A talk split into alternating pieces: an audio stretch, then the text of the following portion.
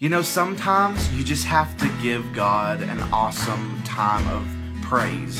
And that's really what I want to do today is just thank him and praise him for his amazing love. I find that in my own sin, in my own brokenness, that it doesn't change the fact that God loves me.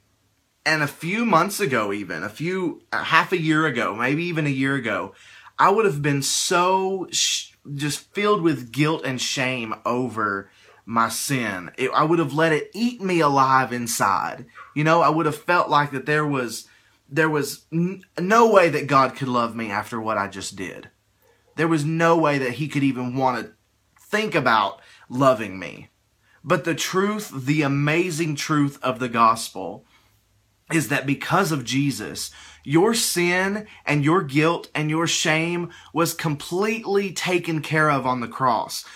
Jesus' sacrifice on the cross appeased the Father. And right now, in this current age that we're in, God shows no partiality in his love toward people because of Jesus. Right now, all of us have this wonderful avenue of forgiveness that God has given all people because of Jesus. We just have to choose to simply believe, to simply say, I know that I am a sinner. I, I get it. I know that I'm right where I am. I am following my own idols. I'm worshiping my own way. But Jesus, He is wonderful and He said, come to Him and He will, He will give me rest and I want rest. And so I come to Him. And even in my own brokenness and my own sin, I have to come to Jesus and say, thank you. Thank you for giving me rest. Thank you for taking my guilt and shame away and and thank you that I don't have to run to anyone else but you, Jesus. I don't have to run to any other idols but you. I only need to come to you. And that is worthy of our praise. Worthy of our praise.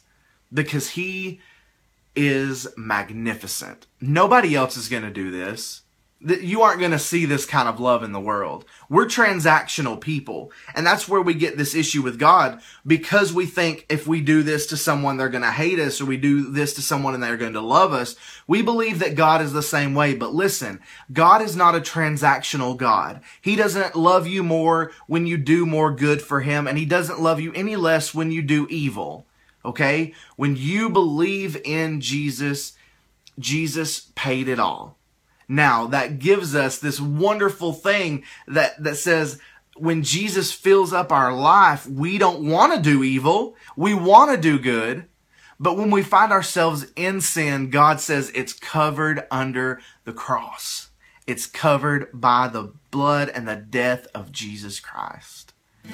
It's amazing. It's amazing good news, and He is worthy of praising today because of this very fact.